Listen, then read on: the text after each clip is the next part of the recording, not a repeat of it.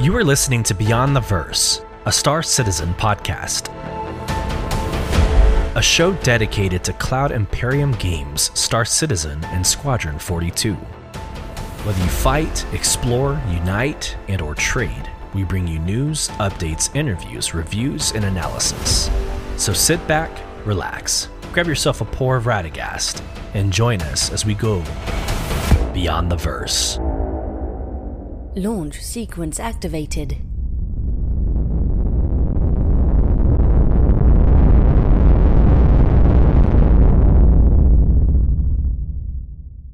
Hello, friends, and welcome to episode 17 of Beyond the Verse Star Citizen podcast with your host, Sulyce. So sorry about last week. As many of you know, I work at Amazon and we were right in the middle of Prime Day. So my happy ass was in Seattle, Washington, handling all of that fun. Um, as you know, following the socials, you saw ask uh, we saw you saw us ask a lot of questions um, on what you're buying to enhance your Star Citizen experience, and we're actually going to get into a lot of that later on in the podcast. So, what you can expect on this week in Star Citizen. Uh, we have the Arena Reborn Part 3 from last Friday. Then we get into Saturday, which spoiler alert, there's an event that we definitely want to talk about today. Um, it was a 30 versus 30 versus 30 tank event between three content creators sanctioned by Star Citizen uh, that has a lot of conversation needed to unpack stay tuned, stand by. Uh, we on Wednesday we had a CitizenCon Intel drop, uh, a reminder that booth applications are ending the July 31st, and then an ATMO Esports kind of addition to the experience called Fight or Flight. We'll get into both later on towards the end of this podcast. And then, last but not least, uh, we wanted to go over some of the ways to enhance your gaming experience. So, I did shell out a lot of money and got uh, Tobii Eye track uh, tracker. I got a nice little model that I'll talk about from JRDF, phenomenal company. Um, again, later on in the call, but let's take the gloves off. Go right for the jugular. Let's go into this last Saturday, and who better to throw into the conversation than one of the three content creators his name is Chris. His handle is Blasphemous. Sir, welcome to the show. Thank you for having me. You bet. You bet. First podcast is what I'm hearing. it is. Very first podcast ever. Yeah, it's a little different. Like it's not you know much live. It's not much like entertaining community. It's like production and like really knowing what you're about to say. It's improv, right? Right. um, great. So, so what I wanted to do first off, I wanted to give you the platform. Maybe introduce yourself. Um, this podcast is hitting around 19 countries. Um, it's a great breadth of audience that might not know who Blasphemous or Chris is. So please feel free. Love to hear you introduce yourself. As I know, probably most of the community here in the chat room already knows who you are. But all right. Um, well, I'm Blasphemous. I go by Chris. Everyone calls me Chris. Uh, content creator for Star Citizen. Um, full time. Uh, stream on Twitch. It's the only place that I really like focus on. Um, but yeah, that's about it. Just, uh, I've been I've been streaming Star Citizen for just over a year now. Yeah. Uh, started April fourteenth of twenty twenty two. Yeah. That's awesome, man. Yeah, you're you're actually one of the first content creators that were streaming that I started watching. So really, yeah, yeah, absolutely, yeah. So what I did when I first created this, like you know, at the beginning of the year, I went through who Star Citizen was following and just kind of like followed who you know had production value and you're one of the first ones i watched and you do an amazing show i actually crashed your show earlier today uh, your production value is amazing so absolutely i really appreciate that yeah, I recommend anybody listening uh, to this to go check him out on on on Twitch. Um, but here's here's kind of the backstory and why I wanted Blasphemous specifically or Chris specifically on this. I asked a poll. So Saturday happens. We'll get into the details here in a little bit. But I created a poll that gained some traction over 6,000 impressions, almost 500 votes. Um, it generated a lot of conversation about it.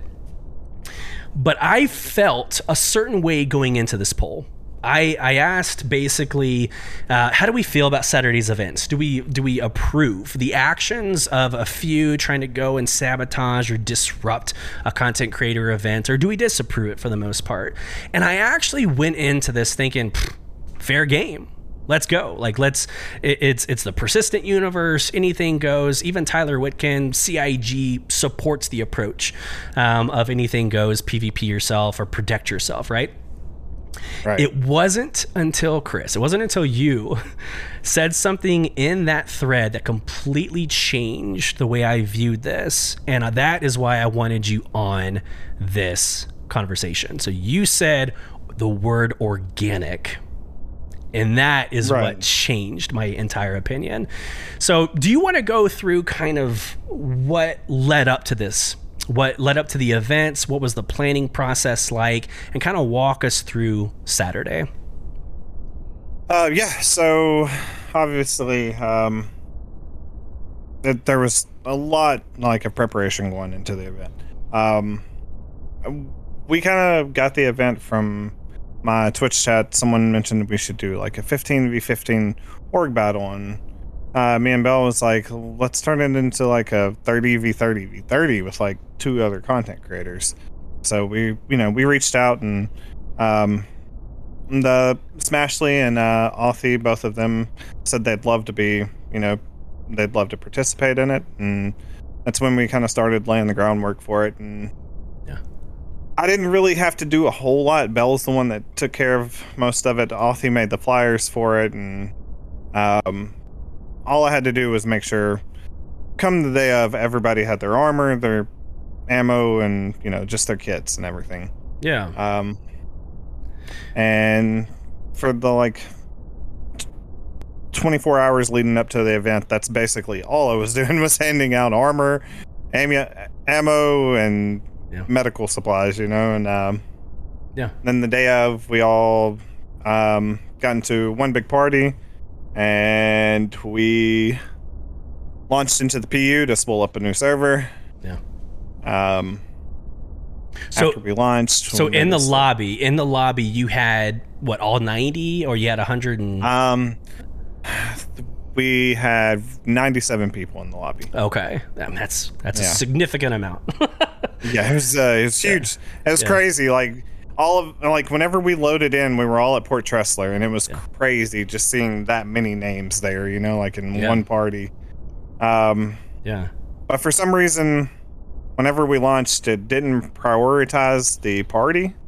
Uh, some of our members were stuck in an infinite loading screen, um, and then like the undesirables were able to load in that Yeah. way. Yeah. So Yeah. Well, so before we get into actual Saturday, the precautions that y'all took going into the planning, like you didn't choose a jump point, you didn't choose like a mining No. facility. Like it was, come to find out afterwards, like it was a very discreet kind of unknown location, right? right, right. It was just kind of, um, just literally. Uh, somewhere on the surface of microtech.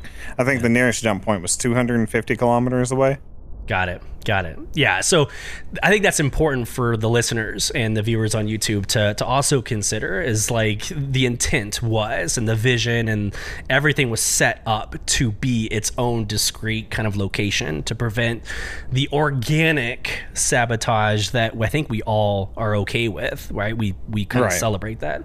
So walk us through Saturday. Y'all y'all get started 1 p.m. Central, I think was when it was Um, supposed to go live. we actually all started. Uh, we started. The event was said was set to start at 1 p.m. Central. Yeah. Uh, we started preparing at 12 Central and uh, just like grouping up.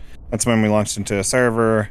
Um, we noticed there were some people there that we didn't want there, so we tried another server. Yeah. That that itself took forever. Um, Yeah. just getting everyone out and you know uh, apparently new new servers don't spool but every 10 to 13 minutes so even Hmm. after we were in the lobby we had to wait Yeah. and you know uh, we finally get into another server Yeah. and we noticed that they're and they made it in the server as well so we're like all right whatever we'll we'll run with it you know we'll do what we can Sure. know? Um, so the way that the we had it set up was everybody was in one party. We had Belle take a box mission, share the mission out to everyone. Yeah. So that she could run pick the box and set it on the planet as a uh, center point. Okay. So everyone could be able, like, even after we drop party, they'd Yeah. still be able to see as a center point. So everyone waited for her to go, like, set that and get just get the area ready, and then uh, we all started heading down. Um, I think I pulled out a couple of ships for other people just to like fly security. Um, not that it did any good. they were uh, a couple of new pilots, sadly, but it was a retaliator and an eclipse, and I'm like, how you know how bad can it be? Um, Famous last words. yeah. yeah. Um. Anyways, we we finally. Oh Lord. Um. We had so many issues just getting everybody to the surface Yeah. on the way down or leaving the uh, the station. Bell's Carrack despawned, leaving a bunch of people 50 kilometers away from the station out in space. So we had to get them. Yeah. Um, and then finally, we got everyone aboard my 890. We took it down, and Bell got everybody from space and uh, her Carrack down there, Yeah. and we uh, we started unloading the tanks. We finally got my crew on the ground, in in tanks, ready to go, and uh, some of Smashless crew was coming in. Authy had some issues coming in whenever they went to jump to the location. Um, a security ship hit her 890 and soft deathed it. Oh, So, so, so I'm gonna, uh, I'm actually gonna pause you real quick. Uh, So, all right, one of the first sentiments that came across my poll was, oh man, I'm actually happy that content creators were not able to get an event launched. Like, there were people actually upset or actually happy that content creators were not successful launching an event. But there's a part of me that actually, I, I want to pause on what you just said. Like, everybody had issues logging in just like everybody else. Right, like Oh, yeah. like Smashley Yeah. had issues. It sounds like Authy had issues. You had issues. Like this is not some weird conspiracy theory that CIG has it out, you know, for the player base. Like that is also a very valid conversation, maybe for another podcast, another day. right. Um, Uh, I mean, I will say some people think the content creators have better servers, and yeah, I assure them we do not. Right. It is the same servers as everybody else. and and you work for CIG, right? I just want to be very No, no, I do, I do not. no. Okay, sorry to interrupt. Please continue. I just I think that's a very it's a very good point. Um, but I don't. I don't think Althea ever actually made it to the ground. Um, Smashley was coming to the ground, and she crashed the desktop. And I think by the time she finally got in, all of the A2s were in there, and uh, the server had already started the 30k. No. Um, which I mean, we we weren't even like really mad about it. We were gonna try to shoot down the Moabs and just see what we could do. You know, like I think I think the people watching were more mad about it than we were. Sure, Um, sure. So I think this is you a know, I think this is a great stopping point or pausing point. So, all right, so a couple things here. Um, one, I would have loved to have seen 90 people on the ground, eight, eight tanks, you said, or however many. yes, eight tanks, eight, tanks, per team. 90 people like going against eight A2s. Like, l- let it play. Let it play. That would have been Yeah. hilarious to watch. Um, even if everybody gets nuked, people love dumpster fires. There's, Right. there's validity there, right? So I would have loved for that to continue to happen. Um, I asked you before the podcast what you thought about this, but another sentiment was uh, CIG pulled the plug. The 30K was caused by Star Citizen. And how did you respond to me? Um, they definitely didn't. Yeah. Uh, what had happened? Like CIG, they like they they're never they will not step in ever.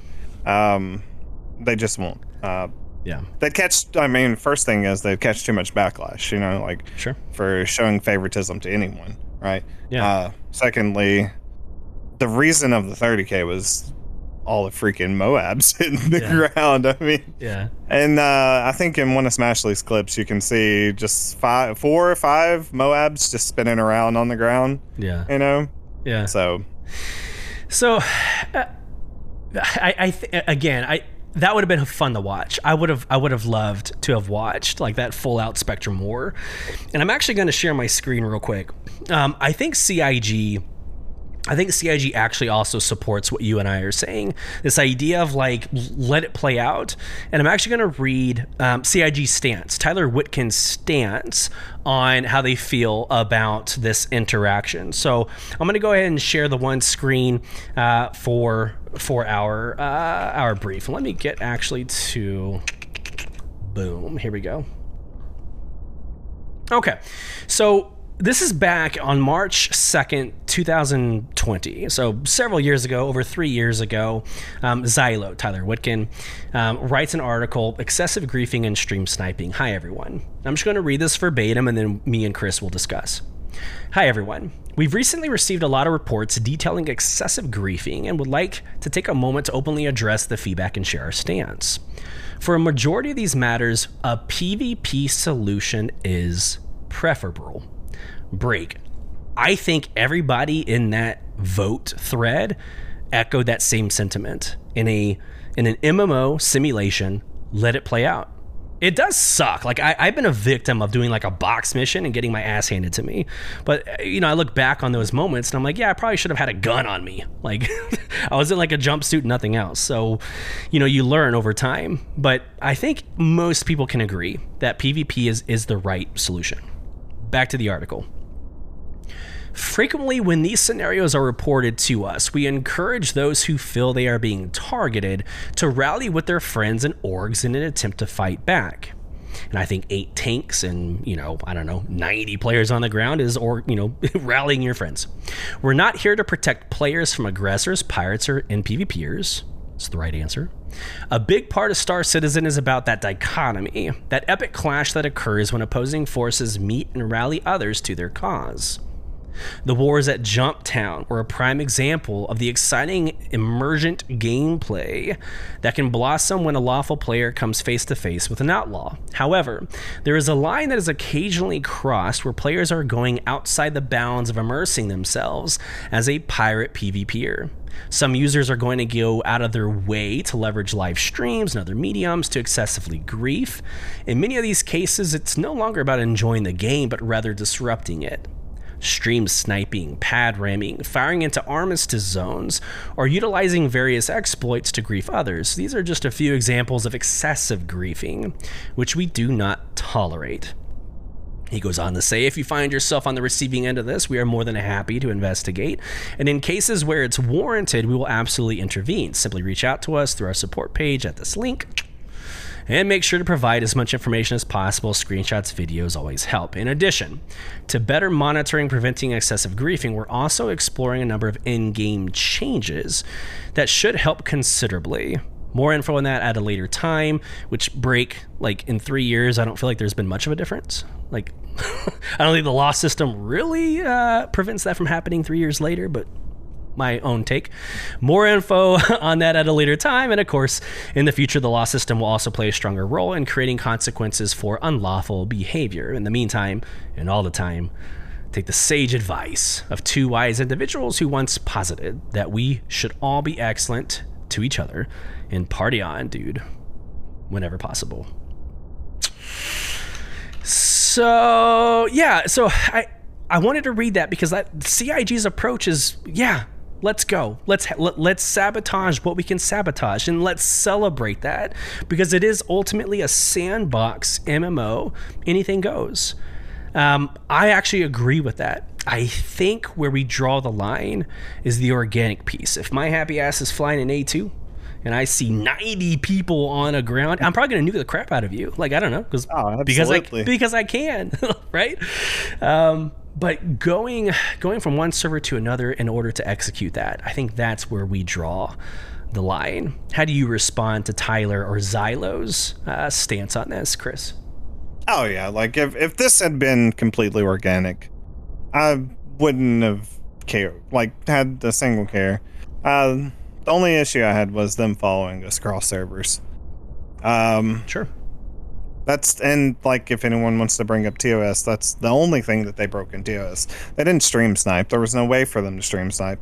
Everybody covered their screens when flying to the locations, and you know like Yeah. we we did everything that we could to make sure that nobody could stream snipe. You know like Yeah. and we've had Discord muted to the streams so that if anyone did say the location, it wasn't there. But um, yeah, whenever like you know, if you look in the TOS under the harassment, it, it mentions like following a group across servers, and that's that's where I feel like they crossed the line. Sure. Had it been organic, like no problems for me. You know, like not an issue with it at all. Yeah. Because I mean, I, like literally, all I do is shoot at people in the game. That's it. If Yeah. I die, cool. If I live, awesome, even better. Yeah. Yeah, yeah, yeah. No, it, it's funny. So, so quick aside, I, I am guilty of pad ramming, and let me explain myself before, like, I just get canceled. Um, this is before. This is before I knew that it was like against TOSs, but. I, I would spawn a ship and leave an orbital station, and some dude with a red chevron, crime stat, would just kill me. I suck at, at dogfighting. I suck. I'm horrible at it, right? Um, so I ended up like we'd go back and forth. Like I would launch, he'd kill me, they would kill me, and we'd just keep on going back and forth. So I'm like, you know what? Screw this. The next time I see them land, I'm just gonna like fly into their shit and ruin their day. so like, there's some point of like, the game almost encourages that behavior. Um, it, it encourages the creativity of making your own fun. And I think that definition of fun is different for people, right? in a game in a game that cancels reputation resets your gear um, people are saying well why play 319 if 320 is about to come out people are saying community is saying that sc is inviting this behavior so how would you respond chris to those saying that it's the design of the game and people are going to sabotage um, as they see fit You can you can sabotage, you know, like and that's fine. Like you like if you want to be a piece of shit, like I'm a piece of shit in game, 100%. Like you can be, but like you you as long as you go by TOS, there's nothing anyone can say wrong about it. sure Like you kill an Aurora leaving the station, so what? You know, like as long as you killed them without pad ramming them, then it's Yeah. fine. yeah Like it doesn't matter. yeah absolutely Like uh, that's my thing is like griefing. Whenever someone calls griefing, I say the only thing that I like that I believe to be griefing is breaking 2OS, pad ramming, stream sniping, things like that. Yeah. Like That's fair. Yep, absolutely fair. And, and what I'll tell you so, for those of you who are listening to me for the very first time, um, I've been content creating for eight years. I've actually been working in the gaming industry uh, for New World with Amazon. Um, so I have a I have a little bit of an industry um, perspective or background. Griefing has a different definition for every game and every platform and every model that a game is built for. So how griefing is defined it's not really up to anybody you know it's just this idea of like do you feel wronged and then then you have to talk about emotions right like i don't know should you feel Right. wronged like should you feel like your butt hurt um, and it becomes like a thing but what i will tell you is the head of community for amazon um, He's one of my really good friends. We were talking about this exact same situation leading up to this podcast. He was actually the head of community for World of Tanks. And what he was saying is like a really interesting approach that he took from that community perspective is like he actually he actually celebrated like the quote unquote griefers. They knew who they were and they they partnered with the griefers. And so when they would do events, they would actually set up bounties and say, "Hey guys, like you can sabotage the crap out of our events, but know that we're going to set bounties on all of your heads." Like, okay, Right. and then then all all's fair in love and war, right? Like at that point, you know, Right. you know, do what your heart's content is, but know that people are going to get extra, you know, loot or extra points or whatever if they kill you. So there's there's an interesting talk about what the solution is, and I would love to pick your brain on your experience, what your community is saying, like your Discord, the Six Squad, as badass as that sounds. What is everybody saying that the future or the solution is? For something like this, like, what do you think? honestly, I have no idea. Like Nailed it. I really don't. Me, I, the solution for it, you know, like okay, so they made SPK the only place you could clear to encourage more PvP, and all did, all they did was bring in PVE, right? Sure. Nobody really, nobody PvPs at SPK because you're gonna have the station shooting at you the whole time. Right. Like it's like everything that Star Citizen tries to do to encourage PvP is the wrong thing. You know, like now, and like to discourage players from going or from like shooting at each other. you- What you go to prison for 24 hours? It takes 15 minutes to escape prison Yeah. max. Yeah. You know, like now it's easier to clear your crime stat because it's faster. Like Mhm. it clears faster than it did before. Yeah. Uh, I mean, I just I I don't I don't really know what what they could do, like, Yeah. and I don't think they do either. Like I'm very Yeah. Star Citizen positive, but Yeah. um, I Well- just Well, and that's a that that's a good place to be, in my opinion. That's a good place to be in. You don't want them to have the answers because here's the deal: any sort of lever that they pull or thing that they put in place is a removal or a takeaway from my freedom to do whatever I want in the game, right? So anything like Right. if they want to increase the law system and make it even more unbearable, well, what about the times? Like I've been, I spent time in jail for no reason at all. Like I would leave an orbital station and like one of the security guards would just blow up. Like I, didn't, I didn't fire anything, but one of the security guards blew up and they're like crime stat. I'm like shit. Like what do you mean crime stat? Um, so like you don't want to extend like the jail sentence. You don't want to make it more unbearable for the accidents and the people that maybe like did something wrong and like don't necessarily want to go through the punishment. But any sort of variable that they pull for the player base is going to impact more than just the small minority that do this quote unquote griefing, whatever that means, right? We don't know what that Right. means. So here, here's my deal. I, I, I have two solutions, and I would love to hear like your response to these two solutions. So number one, I'm a lore guy. Came from a content creation group called the Lore Seekers. Last 16 episodes, I go into like a lore deep dive at the end of the podcast. So I'm a lore mm-hmm. guy. If a Star Citizen sanctioned event is going on, activate the UEE right? The same security, the same security that flies for Invictus launch week, turn them on and have them flying wherever they're sanctioned, right? Wherever Star Citizen sanctions this event, heaven forbid you get a crime stat, right? Because you against the Javelin or the Bengal, uh, Bengal carrier, like your day's over. So what do you think about that? It now tech resources. Let's get into the whole like racy model of what it takes to make something happen. Like, mm, all right, so yes, there's a tech ah. asset here, but what do you think about like maybe using in-game lore or in-game mechanisms to police or to set up?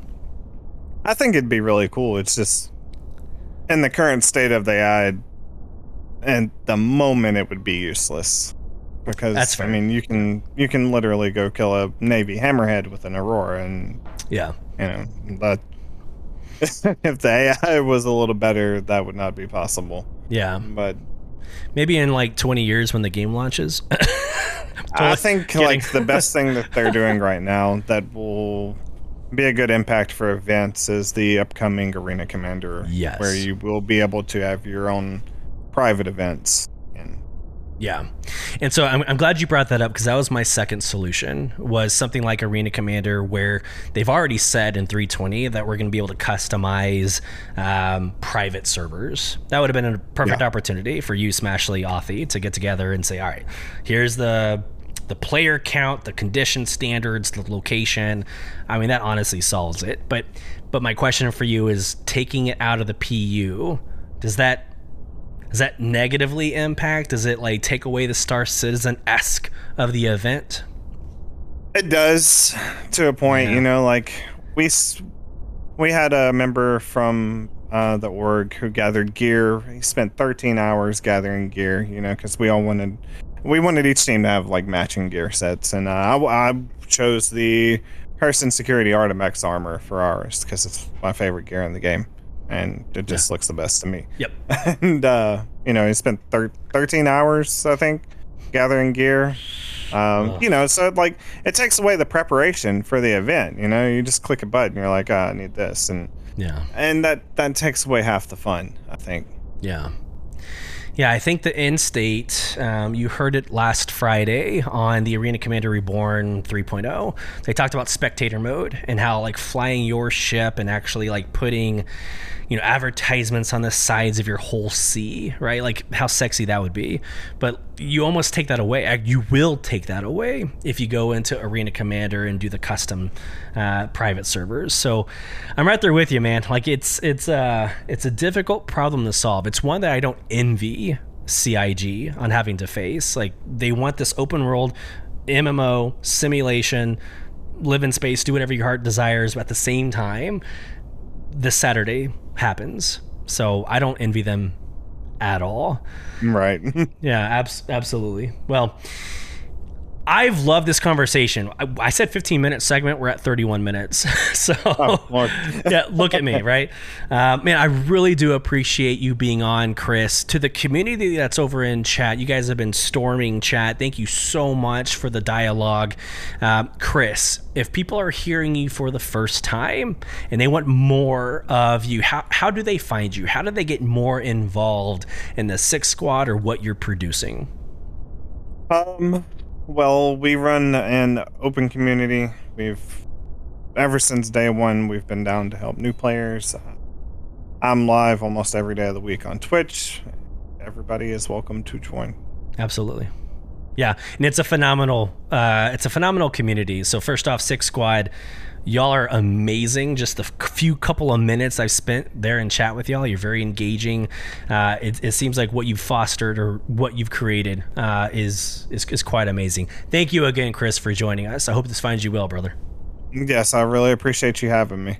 Absolutely. Anytime. Anytime. Let me know. All right, moving on to the rest of the podcast. Again, last week I was in Seattle. We did ask a lot of questions about how you are enhancing your experience in Star Citizen. And it sounds like mainly for the most part, there's three avenues that most people take. All right, so number one, right? Number one, it's joysticks.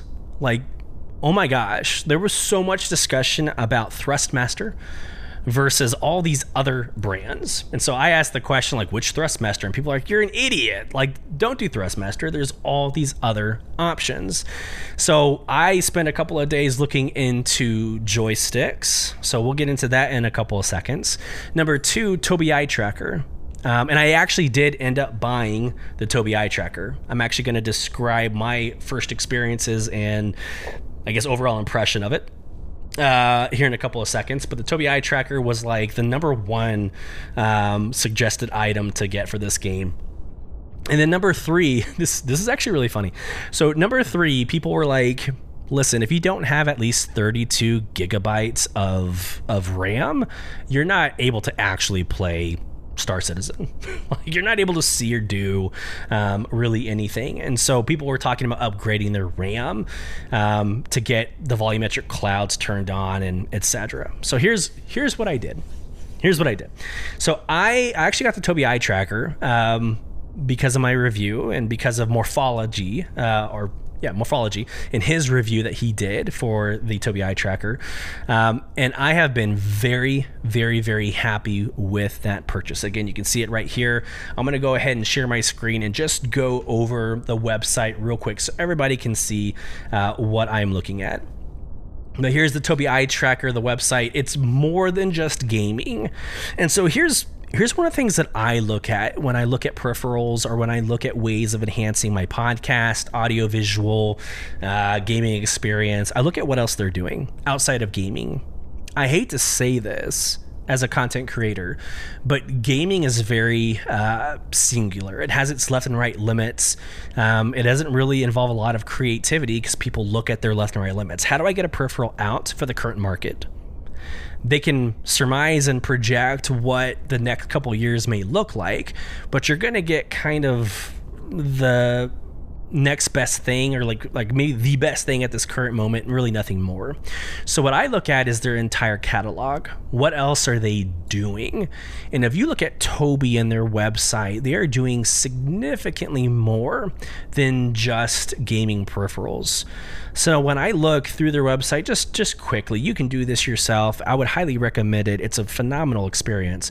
But go through and look at the research, right? Um, scientific research about the computers and things that they're using with Office uh, implementation, automotive ways that they're impacting the automotive industry, and just quickly training, uh, extended reality with whatever the hell XR is, healthcare. So when I look at this, I think that you're investing investing in not only like a peripheral, but a company that is going to be here for the long run. I think the one analogy I would like to reference is the Go, Go XLR. I personally use the Go XLR, but they just up and stopped supporting, or for the future, they will stop supporting any patch or any sort of support. They're they're gone. They're over and done with. Now, had they been implemented in healthcare and automotive, you have a little bit of more protection, a little bit of more commitment beyond just, okay, we're going to go ahead and change our sites to something else. So it shows duration, it shows commitment. Um, but I can't speak enough on just this first experience jumping on Tobii's website. But specifically, if we go into products and we go into gaming, they have a line, uh, the Tobii Eye Tracker. This is tracker number five. So I will be honest with you. My my my first impression, like I got nauseous. Now, Halo training, dive school, all the sexy things that you can do in the army special operations, like I I never got nauseous. But here I am, high 30s. maybe I'm just old. But when I first put on, uh, when I first activated the Tobii Tracker and I got into my spaceship, it was very disorienting. Um, like not only do your eye movements move like the the part of the screen that you're looking at, but even your head movements will move the entire camera. And if you're not ready for it, or if you're not used to it, it, it can be overwhelming. It, it can really uh, impact your gaming. So my initial reaction was like, "Oh crap! I'm gonna go and turn this off. There's no way I'm gonna be able to to really do this."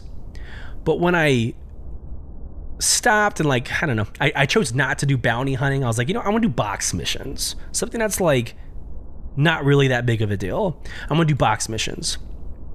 I noticed that you can you can look up and look at the top of your canopy. You can look to the right and left. You can lean forward and over the edge and see below your ship. When you get out, you can look up and around and see your surroundings. It is one of the most immersive experiences that I have ever had in video gaming and Star Citizen was already immersive. Star Citizen was already this pinnacle of how to dive into an entirely different universe. Uh, add Tobii eye tracking to it, and you feel like you're basically in virtual reality with just your monitor. So I cannot celebrate the Tobii eye tracker enough. Um, it's a small bar that easily just gets put underneath your monitor. So I chose to do what this picture shows. I chose to just stick it on the bottom of my monitor, but you can put Velcro on the back and have it stick underneath. It has all different attachments that you can do, but it's a small bar that connects USB, and that's it. Fire and forget takes very little setup, very little software integration, uh, and you're ready to roll in five to 10 minutes. Um, and it has more than just gaming applicability, it also has uh, work capabilities. So if you're watching one screen, let's say you have multiple monitors up, like I do at work. You can be looking at one screen and executing an Excel spreadsheet and doing all your power pivots and all that crap, uh, which involves a lot of like looking around to other tables and other screens, well, it can actually pick up where you're looking and it'll switch to that monitor, it'll switch to that screen, and you're able to multi manage um, or multi uh, yeah multi I'll, I'll stay with multi manage it'll it'll help you with those tasks. So it's beyond just gaming. So I I recommend you've got up to like $300 to spend, um, Tobii Eye Tracker is the way to go, in my personal opinion. Um, second piece. the RAM. I did upgrade from like 16 gigabytes to um, the 32 gigabytes, and it is all the difference in the world. It is absolutely all the difference in the world. Um, I can turn on volumetric clouds and actually experience great frame rate. Right, I was at I think like 90 frame rate you know, at, at, in, in one of the capital cities. I'm in Hurston right now, so Lorville. Um, ha- had great experiences there. Haven't had issues since. So upgrading the RAM, I was like Corsair Vengeance Pro uh, for 32 gigabytes. So highly, highly, highly recommend that. But all to say, last week was a phenomenal conversation. We didn't have an episode, but still engaged with the community and those listening and those on Twitter and Instagram, y'all participating in that conversation over on TikTok phenomenal conversation and I actually took what y'all said to heart and executed. So I just need now to uh, to get throttles, right? To get joysticks, and I have no idea how or where or what I'm going to commit to. so still up in the air. Uh, I'll get back to you on socials. All right, moving quickly. So that was the um, the Prime Day. So let's get into the CitizenCon updates. We're at 18 minutes to the top of the hour, so I'm going to go ahead and go kind of quickly as we go through this. So CitizenCon, there were two updates for booth applications and for fight or flight. So the first thing we're going to do is we're going to look at fight or flight. So, a couple of days ago, actually yesterday at 8 a.m., uh, we had an article on um, Spectrum called CitizenCon 2953 Community Booths Applications Ending Soon. Okay, before I get into this, like I said at the beginning of the call, I've had a lot of experience with Amazon, a lot of experience with TwitchCon and what it takes to build a community booth and the interactions and the expectations. I don't know, KPIs if you want to get into how they perform and the impact. Um, but community booths are a phenomenal way of getting your organization your content creation, um, or really anything that you think needs to be celebrated or broadcasted, it's a phenomenal way to do so, right? You set up in like a, a U shape, or you know they'll have this like path that the booths will set up around. You'll have media that goes up and down the aisles. You'll have developers that walks up and down, and of course the fan base will walk up and down. But this is the opportunity to get your name or get your product out there so I'm going to second CIG. I don't work for CIG. I have nothing to do with them at all whatsoever. Um, but I want to second their kind of like push for the July 31st. Apply if you want this. Here we go to the article.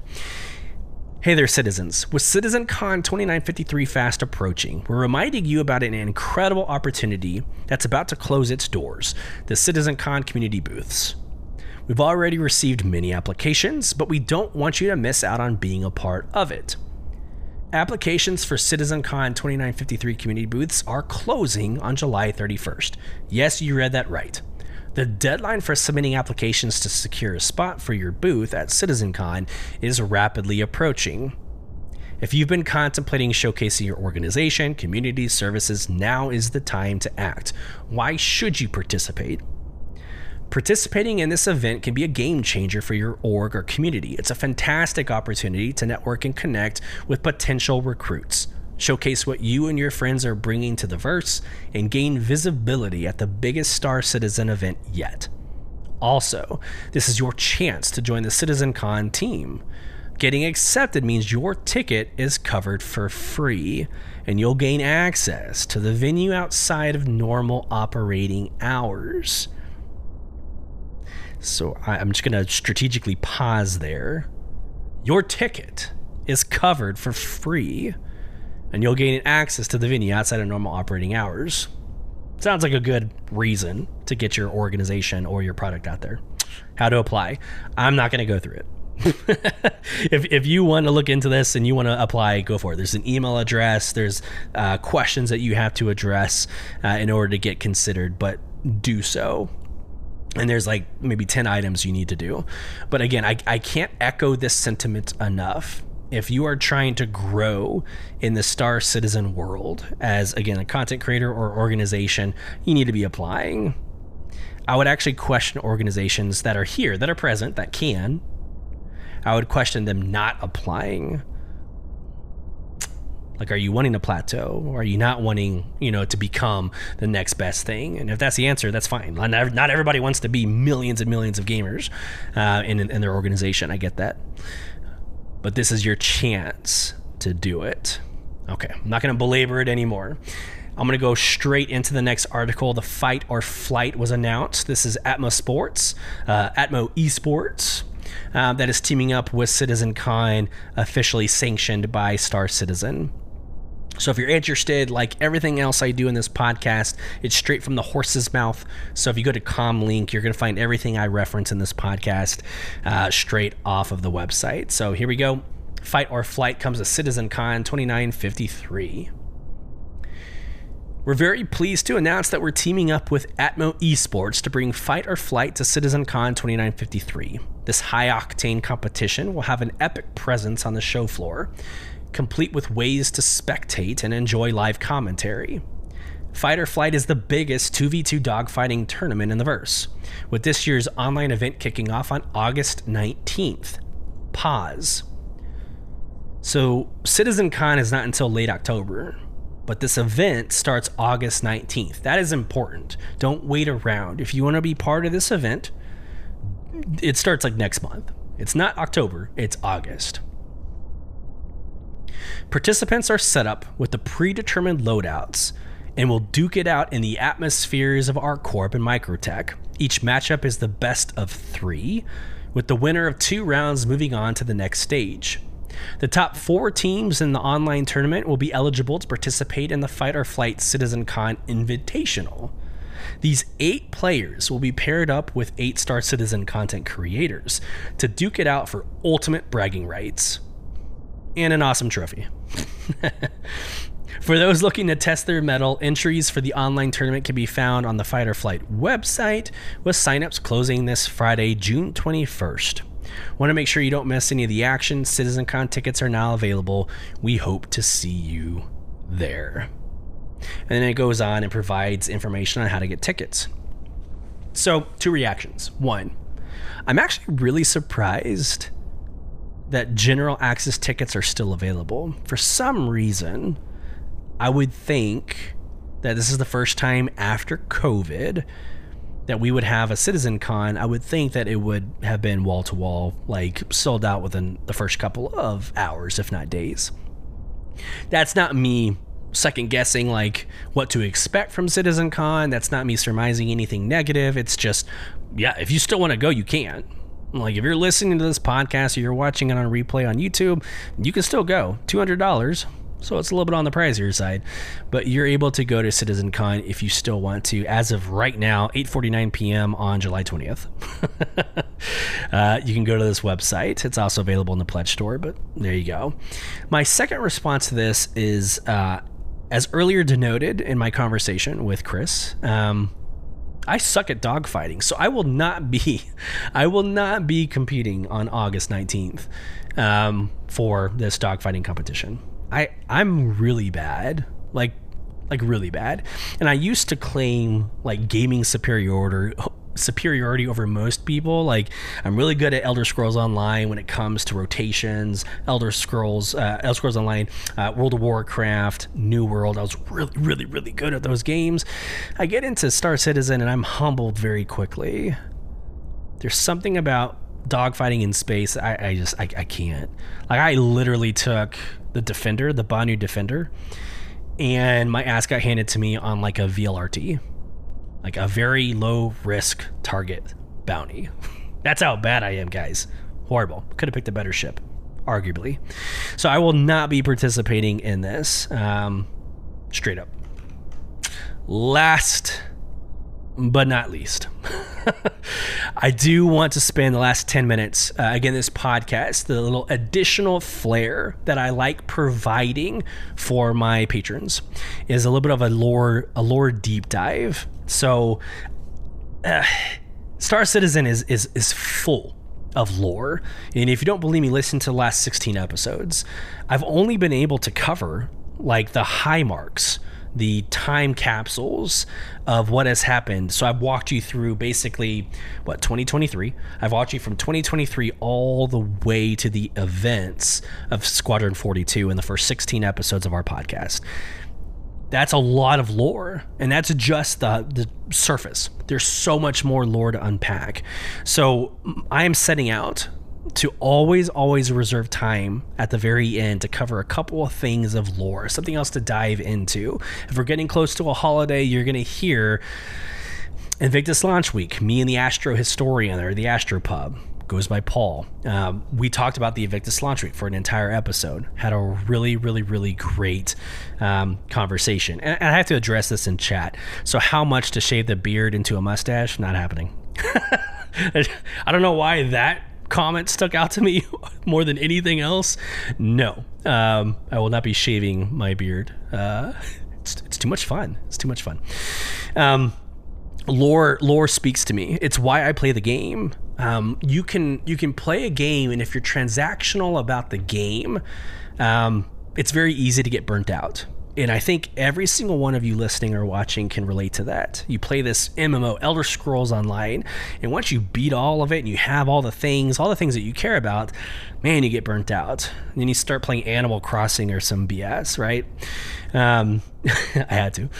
Uh, so for me, lore is the additional piece. Like, okay, so what else is there? Can I fly to a asteroid belt, find one of the asteroids and land on, and find this like vending machine set up by somebody somehow somewhere what does it mean why why is it there the exploration that lore brings to the table, I think is something very unique to Star Citizen as opposed to really any other game, uh, because of the ability to kind of do and go and be wherever you know you want to be.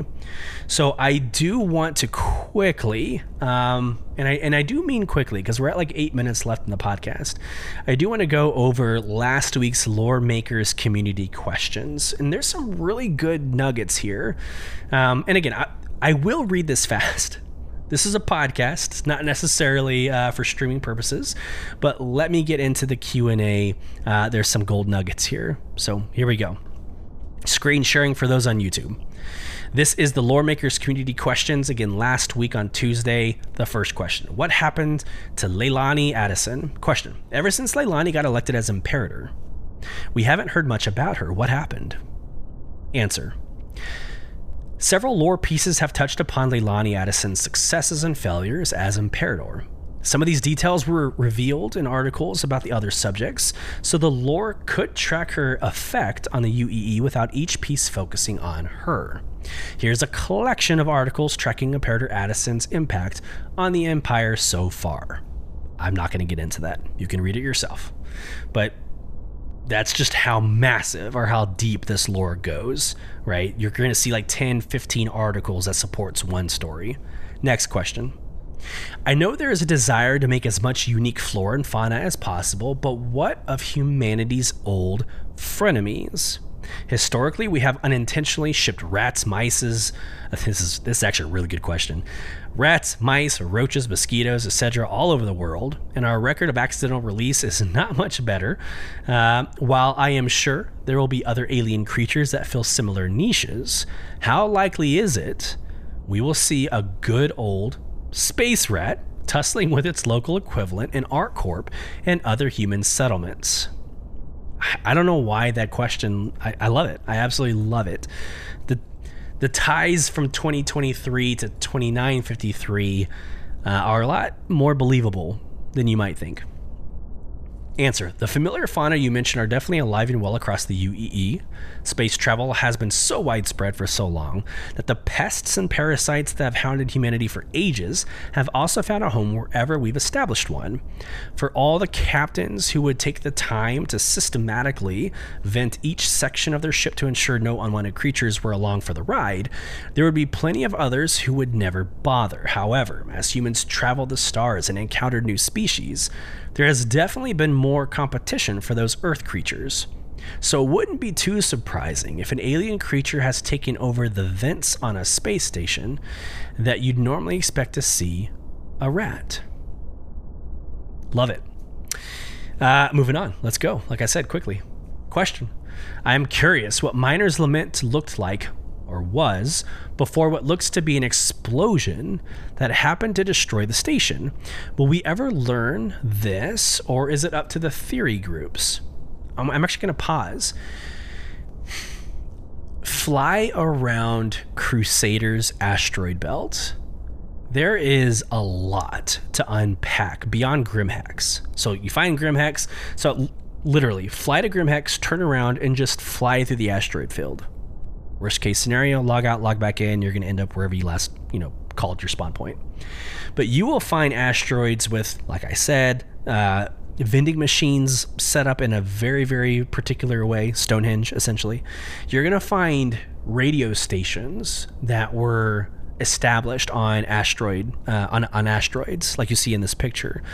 Um, you're going to see destruction or what is left or remnants of stations and it has to beg the question like when did this happen? There's like 950 plus years between the events of today to the actual time in game. What happened? That is where I get to come in. That's where like Paul from the Astro Historian gets to come in and just go crazy because there's so much that we can unpack. Here's the answer to that question. Miner's Lament is so named because it was the home of a tragic mining disaster in 2868, just 100 years before. A small group of former Shubin Interstellar employees seeking to take advantage of the recently privatized state in the system pooled their resources and formed their own mining consortium. After scanning multiple available claim sites, the group decided on this location near Yela, thinking that it would provide them with the quickest profit. With the funds they had remaining after the purchasing the claim, they contracted out for the constructions uh, for the construction of a mining facility, believing the higher volume of ore they'd be able to process would offset the startup costs in the long run. However, when delays and costs over run threatened uh, overruns threatened the entirety of their operations they decided to halt construction and utilize the partially complete stations as best as they could finishing it once they made some profits. So Schubert Inter- Interstellar. Now we can get into the background of Crusader or the background of Hurston, impacts that they made on their corporations and the mining facilities and the shipping teams or logistic companies. We can get into that and dive into it. There's there's going to be a new mission, um, and for the life of me, I can't remember what it's called, but where you're going to be uh, going into warehouses of Connexes or the 18 wheeler trailers um, that have specific like logos on the outside of them, right, for the logistics companies. And you're going to have to go to the right one in order to get the right equipment for a delivery station. Knowing the history of it in the background is going to be important. For some reason, that immersion is super important to me. I don't necessarily need a blue little triangle or a diamond over my target in order to have fun or to have completionism in this game. It's very, very interesting how they're tying in lore to everything. We have a minute left, so I'm just going to read a couple more and then we're going to call it because, again, out of respect of my listeners, my expectation is a one hour podcast. So here we go. Probably our last question. What is the Imperator's equivalent to Air Force One? Now, before I read the question and get into the answer, like I'm thinking, like Air Force One in real life, this is America, by the way, for those other 18 countries listening to the podcast.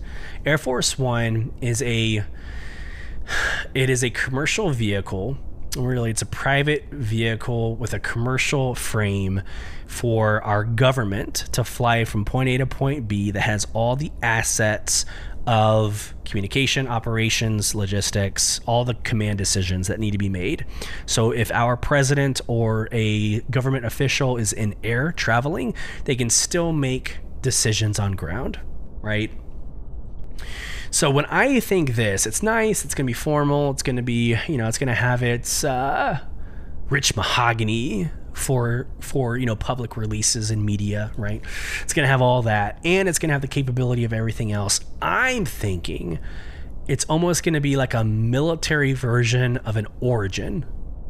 Like I'm thinking 890 jump, or I'm thinking like a 600i that just so happens to have this like extra package of just this crazy, crazy um, capabilities, right? That's how I approach this question. So here we go. Question.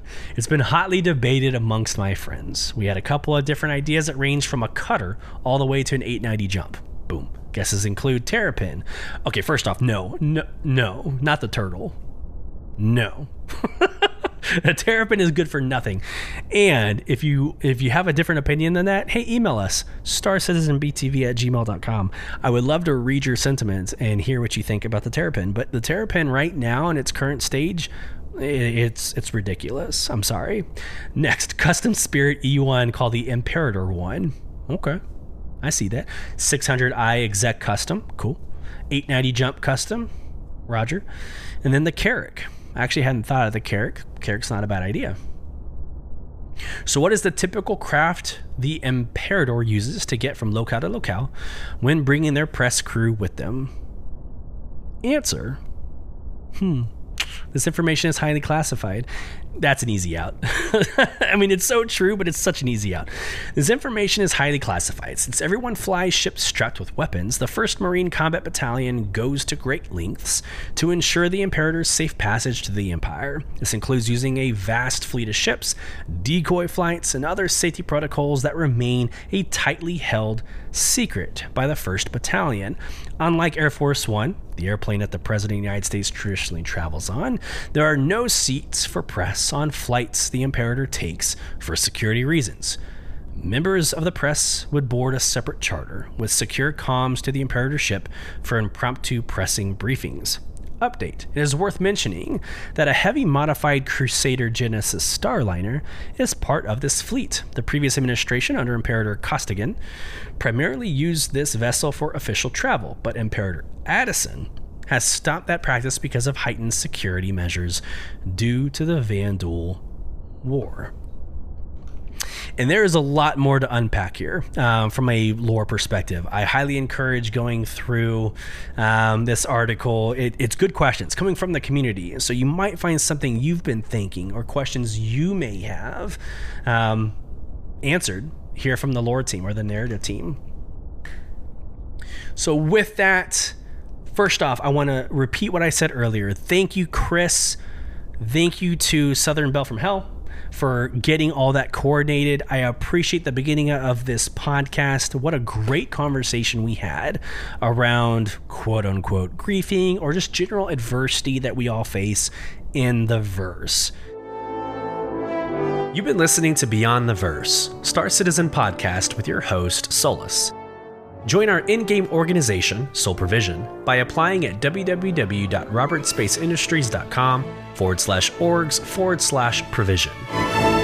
You can get involved in the conversation with your questions, comments, or emotional outbursts by emailing us at starcitizenbtv at gmail.com. Watch us live on Thursdays, 8 p.m. Central at youtube.com forward slash at starcitizenbtv and follow the conversation over at Twitter and Instagram both at forward slash star citizen BTV.